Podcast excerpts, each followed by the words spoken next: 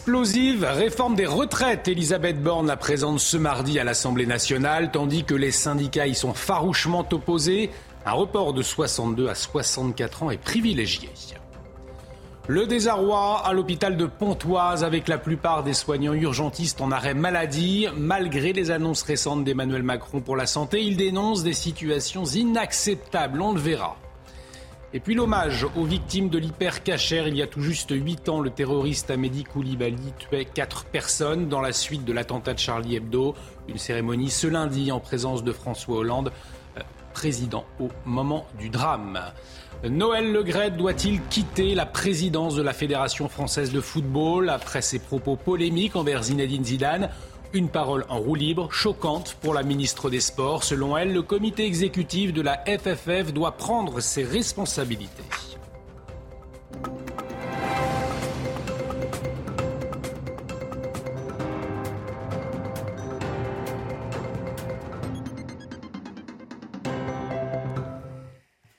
Très heureux de vous retrouver. Bienvenue dans l'édition de la nuit. Et à la une, le dossier chaud de la réforme des retraites. Ça s'accélère. Le projet va être présenté ce mardi à 17h30 par Elisabeth Borne à l'Assemblée nationale. Un report de 62 à 64 ans reste privilégié. Les syndicats vent debout. Les précisions de Michael Dos Santos. Sauf surprise de dernière minute, le gouvernement a tranché. L'âge légal de départ à la retraite devrait être fixé à 64 ans avec un recul de 3 mois par an. Ce report devrait être accompagné d'une accélération de la durée de la cotisation pour arriver avant 2035 à 43 ans pour une retraite à taux plein. Autres hypothèses privilégiées, la fin des régimes spéciaux pour les agents de la RATP, d'EDF ou encore de la Banque de France. La prise en compte des trimestres effectués dans le cadre du cumul emploi-retraite, mais aussi un minimum de 1200 euros pour les retraités et les nouveaux entrants. Toutes ces mesures sont loin de satisfaire les syndicats. Tous défendent à l'unanimité une hausse des cotisations patronales et promettent d'ores et déjà des manifestations massives dans les rues. Présenté par Elisabeth Borne, le texte sera ensuite examiné le 23 janvier en Conseil des ministres avant d'être présenté à l'Assemblée nationale. Et autres annonces, mais concernant la chasse. Cette fois, ce lundi, le gouvernement a présenté son plan pour renforcer la sécurité, de l'alcoolémie à la création d'une application en passant par un renforcement de la formation. 14 mesures, mais pas d'interdiction de chasser le dimanche. Bérangère Couillard, secrétaire d'État chargé de l'écologie, a apporté des précisions ce lundi. Écoutez. Il faut que nous ayons des chasseurs qui soient formés et qui soient donc en capacité de rappeler les règles de sécurité et aussi de bien positionner euh, les chasseurs. Et donc ça passe par une formation. Ils seront 200 000 formés d'ici 2025. Et puis après, euh, d'autres mesures qui sont aussi très attendues. Euh, la création notamment d'une contravention et également d'un délit pour la consommation d'alcool. Euh, il sera aujourd'hui euh, non autorisé de pratiquer la chasse sous un état d'ébriété ou sous euh, la prise de stupéfiants. Malgré les récentes annonces du chef de l'État sur la santé, eh bien la souffrance des soignants toujours à la une de l'actualité. La majorité du personnel des urgences de l'hôpital de Pontoise est en arrêt maladie. Les situations décrites, vous allez le voir par les personnels, eh bien elles font froid dans le dos. Jeanne Cancard, Fabrice Elsner et Yael Benamou. Le bout de papier qu'ils brandissent est le symbole de leur colère, leur arrêt maladie. 90% des soignants des urgences de Pontoise sont en arrêt pour une semaine. Le représentant des personnels UNSA Santé, Maxime Sorin, est depuis quelque temps témoin de leur souffrance. Ils sont éreintés. Aujourd'hui, ça fait maintenant plus de euh, trois semaines qu'ils vivent des rythmes de travail qui sont délirants, avec des patients qui sont euh, amassés dans les couloirs, avec des prises en charge qui ne peuvent pas aboutir par manque de place, manque de soignants, manque de personnel. Et ils se sont tous regardés épuisés en disant maintenant, stop, on ne peut plus continuer comme ça. Il faut qu'on prenne aussi soin de nous pour pouvoir prendre en soin la population. Déborah Bocachard, 26 ans, est infirmière aux urgences de Pontoise depuis seulement 3 ans et demi, mais c'en est déjà trop. Dans un mois, elle quittera l'hôpital de Pontoise, dépassée par le manque d'effectifs. On se retrouve parfois avec euh, aux urgences, au sein des urgences 150 patients. On est 6 infirmiers, on ne peut pas être partout. Il y a des patients qu'on est obligé de, laisser dans, les couloirs, des, des, personnes âgées pendant des heures, et à chaque fois on leur dit on revient, on revient, on revient, on revient jamais. On revient jamais les voir, parce qu'il y a toujours plus urgent, parce qu'il y a toujours autre chose à faire. Les soignants en arrêt demandent l'activation immédiate du plan blanc avant qu'un drame n'arrive, comme nous l'explique l'infirmière. J'ai peur euh, de, fois d'ouvrir la porte et de découvrir un patient mort parce que j'ai pas eu le temps de revenir le voir. Sauf que ce sera mon diplôme qui va sauter, ma responsabilité et ma vie qui sera gâchée parce que je me sentirai toujours responsable de, de la mort d'un patient. Pontoise est le troisième service d'urgence à connaître des tensions et de nombreux arrêts maladie depuis fin décembre. Et autre colère, celle des laboratoires libéraux d'analyse médicale. Ils sont en grève depuis ce lundi matin. 90% d'entre eux sont fermés. Seules les prescriptions urgentes sont traitées. Un mouvement jusqu'au 15 janvier contre les prélèvements financiers demandés par le gouvernement. Les explications avec Viviane Hervier et Jean-Laurent Coustotini. Si vous aviez des analyses médicales à faire, vous trouverez porte close chez les laboratoires. La profession est en grève pour protester contre l'effort financier imposé par le gouvernement. L'État estime que le Covid leur a permis de réaliser des profits records. Il leur demande aujourd'hui de mettre la main au portefeuille. Alors le gouvernement parle effectivement de, de, profit de 3 milliards, mais en fait ce qu'il euh, met de côté, c'est euh, les charges qu'on a eues pour, euh, pour générer ces 3 milliards. C'est-à-dire qu'en fait on ne parle pas du personnel augmenté, plus 15% de personnel dans toutes les structures en France de laboratoire, les investissements de machines qui étaient des investissements très chers. D'ici 2026, le gouvernement demande aux laboratoires un peu plus d'un milliard d'économies, soit 2 centimes par acte de biologie médicale. La profession propose 685 millions d'euros sur les quatre prochaines années. Au-delà, estiment les biologistes, l'ensemble du secteur pourrait être impacté. On va commencer à réduire l'amplitude d'ouverture de nos sites, peut-être dans les grandes villes, mais en tout cas dans les petites villes, c'est peut-être à terme des fermetures de laboratoires. Depuis lundi dernier, les laboratoires ne font plus remonter les résultats des tests Covid qui permettent au gouvernement de suivre l'évolution de l'épidémie. S'ils n'obtiennent pas la réouverture des négociations, ils menacent d'arrêter les tests PCR pour une durée indéterminée. Au voilà judiciaire à présent, l'ouverture ce lundi euh, matin du procès en appel du scandale sanitaire du Mediator. Je vous le rappelle, ce médicament prescrit comme coupe-fin du laboratoire Servier, accusé d'avoir causé la mort de centaines de patients. Le procès en appel est prévu pour six mois. Alors, quels objectifs pour les parties civiles? On écoute maître Charles-Joseph Ouzin. Alors l'objectif pour mes clients de ce procès d'appel, quand même six mois, c'est bien sûr de consolider l'acquis, de faire confirmer ce qui avait été obtenu en termes de condamnation sur la tromperie aggravée, en termes d'indemnité. On va même en demander un peu plus en axant nos débats sur la persistance du déni des laboratoires Servier qui continuent à nier leurs responsabilités, ce qui est particulièrement dur à vivre pour mes clients. Et puis Patrick et Isabelle Balkany condamnés à 4 ans et demi et 3 ans et demi de prison pour blanchiment de fraude fiscale. Une décision de la Cour d'appel de Paris ce lundi matin. Le couple qui s'est vu aussi confisquer l'usufruit de leur actuelle résidence, le moulin de Cossé à Giverny. Toutes les explications de Noémie Schulz. La Cour d'appel de Paris a condamné Isabelle et Patrick Balkany à des peines de prison inférieures de six mois à celles prononcées lors du dernier procès et elle a ordonné la confusion des peines. Alors c'est un peu technique, mais cela veut dire que ces années de prison ne vont pas se cumuler avec celles prononcées euh, pour la fraude fiscale, mais se confondre. Et comme Patrick Balkany a déjà passé plusieurs années en prison et sous bracelet électronique, il ne sera pas à nouveau incarcéré, s'est réjoui son avocat. Cet arrêt, c'est la fin de l'épisode carcéral qu'a connu Patrick Belkany, que nous défendons.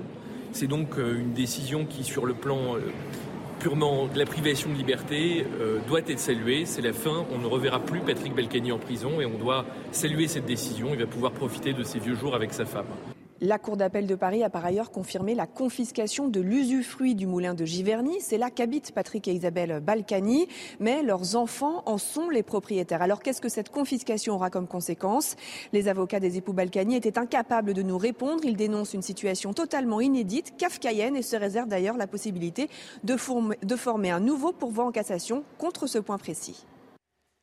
Tout juste huit ans après l'attentat de l'hypercachère, un hommage a eu lieu ce lundi soir en présence de François euh, Hollande, alors président euh, au moment du drame, et Gérald Darmanin, ministre de l'Intérieur. Je vous le rappelle, le 9 janvier 2015, le terroriste Koulibaly prenait en otage les clients du supermarché et tuait euh, quatre personnes dans le sillage de l'attentat contre Charlie Hebdo et l'attentat de Montrouge. Retour sur la cérémonie d'hommage avec Maureen Vidal. Une cérémonie commémorative pleine d'émotions pour les familles des victimes de l'attentat de l'hypercachère de 2015. Nous avons pu entendre le témoignage d'un rescapé qui a expliqué avec effroi les quatre heures passées avec le terroriste. Des mots marquants, je cite, on lui a dit qu'on y était pour rien. Il a répondu que si, car vous êtes juif et français. Des paroles qui résonnent encore ici devant l'hypercachère. Des bougies euh, ont été allumées en mémoire aux quatre victimes de l'attentat antisémite, mais aussi pour les victimes de l'attentat de Charlie Hebdo, pour les trois Kurdes assassinés le 23 décembre dernier. Euh, également pour toutes les victimes du racisme et de l'antisémitisme dans le monde. Également, une autre bougie a été allumée pour Samuel Paty. Au total, 11 bougies ont illuminé la devanture de l'hypercachère. De nombreuses personnalités politiques étaient présentes, telles que François Hollande, président de la République au moment des attentats de 2015, ainsi que Gérald Darmanin, le ministre de l'Intérieur. Des prières ont ensuite été prononcées pour les morts et aussi pour la République française. Un hommage organisé par le CRIF, le Conseil représentatif des institutions juives de France. Et puis cette photo qui a horrifié et provoqué de vives réactions, elle a été postée sur les réseaux sociaux euh, le week-end dernier. On y voit hein, une personne avec un maillot du Toulouse FC floqué au dos, euh, Mohamed Merah, avec le chiffre 7, une provocation, je le disais, vivement dénoncée. Régine Delfour, Thibault Marcheteau. C'est samedi dernier que la photo est apparue sur Twitter. Un maillot du Toulouse Football Club floqué du nom du terroriste qui a tué le 19 mars 2012 trois enfants et un enseignant juif du collège-lycée Ozaratora après avoir abattu trois parachutistes à Toulouse et à Montauban les jours précédents. Cette photo a provoqué une vive réaction sur les réseaux sociaux. Le club toulousain a également réagi. Une photo d'un maillot du TFC au flocage abject et honteux circule sur Twitter. Le TFC s'insurge de ce contenu, l'a signalé dès qu'il en a pris connaissance et affirme que le dit maillot n'a pas été traité par les équipes des boutiques officielles du club. Touchée par cet attentat en 2012, la communauté juive s'indigne. Évidemment, euh, ça rappelle des plaies euh, qui sont encore largement ouvertes. Euh, c'est une image qui est terrible. Euh, et surtout finalement euh, qui pose des questions. Euh, évidemment, c'est un acte, on a vu le communiqué du club de Toulouse, qui est a priori un acte isolé, mais pour autant qui vient dire quelque chose, à mon avis, de la banalisation de cet acte terroriste qui a eu lieu dans la société française en général. Une enquête pour apologie du terrorisme a été ouverte ce dimanche par le parquet de Toulouse. L'actualité internationale marquée par la situation au Brésil. Plus de 300 personnes ont été arrêtées après l'invasion du palais présidentiel dimanche, du Congrès et de la Cour suprême à, Brasilia. Les pro-Bolsonaro ont démantelé, vous le voyez sur ces images, ce lundi leur camp, alors à la fois à Brasilia mais aussi à Sao Paulo où des partisans de l'ancien président s'étaient également rassemblés. je vous propose d'écouter certains d'entre eux. L'ordre de partir vient des forces armées de la police et nous allons obéir. Parce qu'ils sont nos frères et nous protègent. Comment pouvons-nous laisser Lula gouverner le pays? Vais-je vivre sous le communisme? Je suis né sous le drapeau vert et jaune et je mourrai pour lui. Il y a des infiltrés dans le mouvement vert et jaune. Ce n'est même pas un mouvement bolsonariste. Nous sommes juste des gens en colère contre l'élection de Lula. Ce sont les infiltrés qui ont tout dévasté. Et puis on l'a appris ce lundi soir, Jair Bolsonaro a été hospitalisé en Floride aux États-Unis à cause de fortes douleurs abdominales. Et puis par ailleurs, euh, Joe Biden a invité Lula à la Maison Blanche. Ce sera début février. Le président américain euh, qui assure son soutien sans faille à son homologue brésilien. À l'étranger, euh, toujours, le régime iranien prononce trois nouvelles condamnations à mort après l'exécution de deux manifestants. Euh, ce samedi, cette annonce provoque une nouvelle forte vague d'indignation internationale. Les trois manifestants condamnés ont été arrêtés au cours du mouvement de contestation, je vous le rappelle, déclenché en septembre par la mort de Macha Amini. Et puis la, la, guerre en Ukraine, des sauveteurs mobilisés ce lundi après une attaque de missiles russes sur un marché de Shevchenkov. Ce village de la région de Kharkiv a été atteint par une frappe russe. Deux femmes seraient décédées selon les autorités régionales. Par ailleurs, Moscou a revendiqué une offensive dans l'Est, assurant que son armée avait abattu 600 soldats ukrainiens, un chiffre démenti par Kiev qui dénonce une opération de communication. Retour en France avec cette rixe à Champigny-sur-Marne. Ce lundi après-midi, un jeune de 18 ans a été gravement blessé au couteau. Son pronostic vital est même engagé. Un homme soupçonné d'être l'auteur des coups a été interpellé. Je vous propose d'écouter un policier de, la région. Ça amplifie euh, le sentiment d'insécurité parce que vous n'êtes pas dans un quartier difficile, euh, vous êtes euh, en plein milieu d'un centre-ville. Malheureusement, la solution, elle est simple. Hein, plus d'effectifs depuis les Gilets jaunes. vous avez eu des priorités nationales, donc il a fallu renforcer les effectifs parisiens, petits intramuros, je veux dire. Et malheureusement, au niveau de la banlieue, on est un peu laissé pour compte. Il faut savoir que le Val-de-Marne, euh, sur quatre ans, on a, historiquement parlant, euh, c'est la première fois qu'on a eu deux sorties d'école où on a eu zéro effectif, chose qui est extrêmement rare.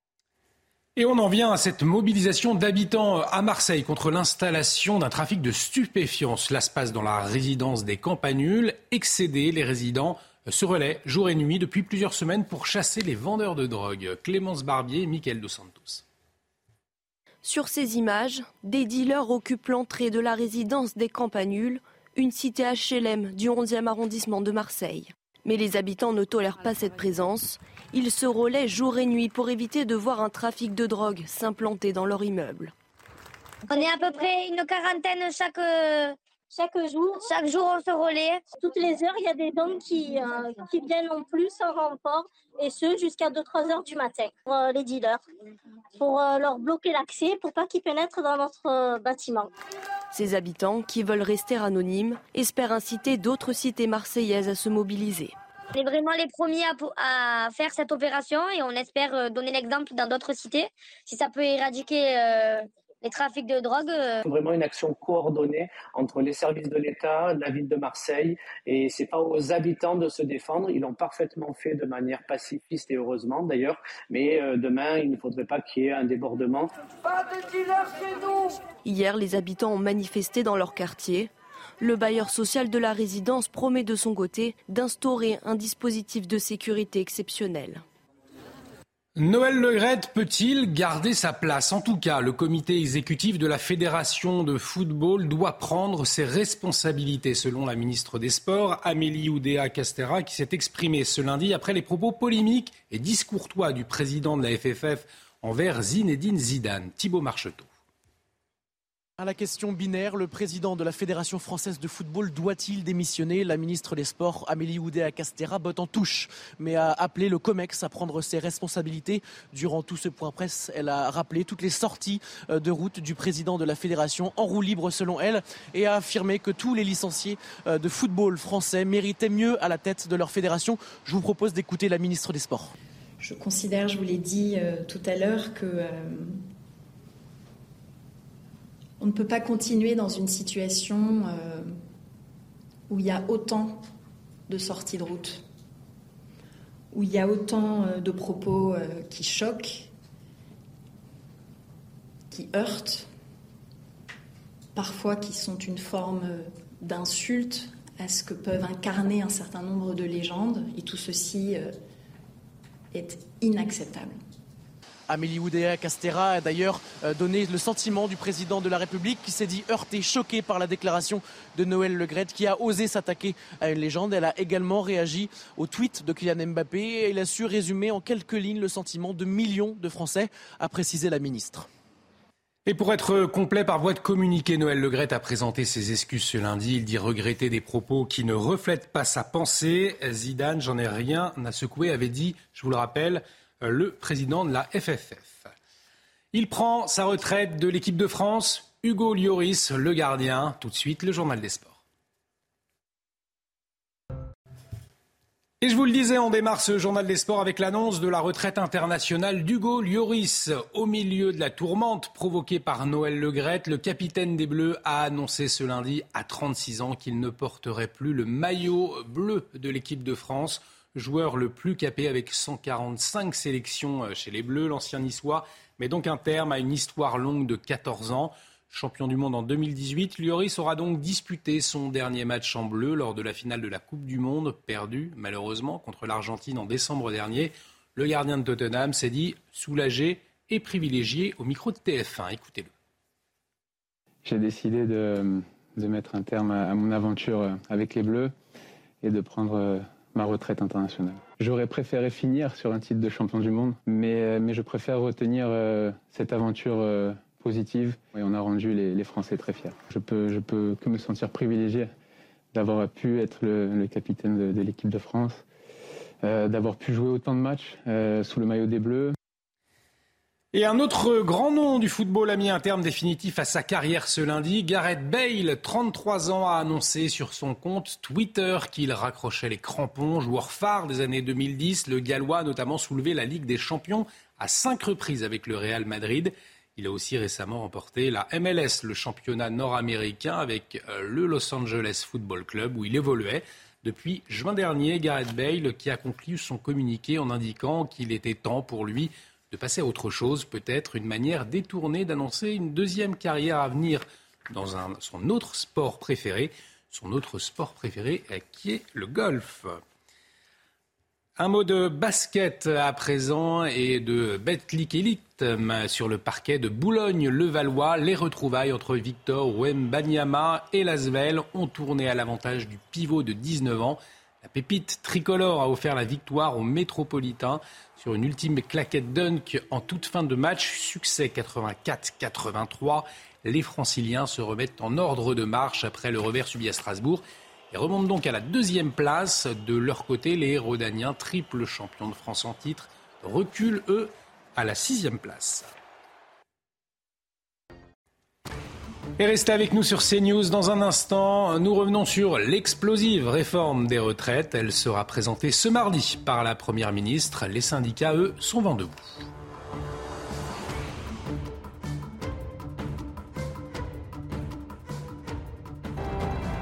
Retrouvez tous nos programmes et plus sur cnews.fr.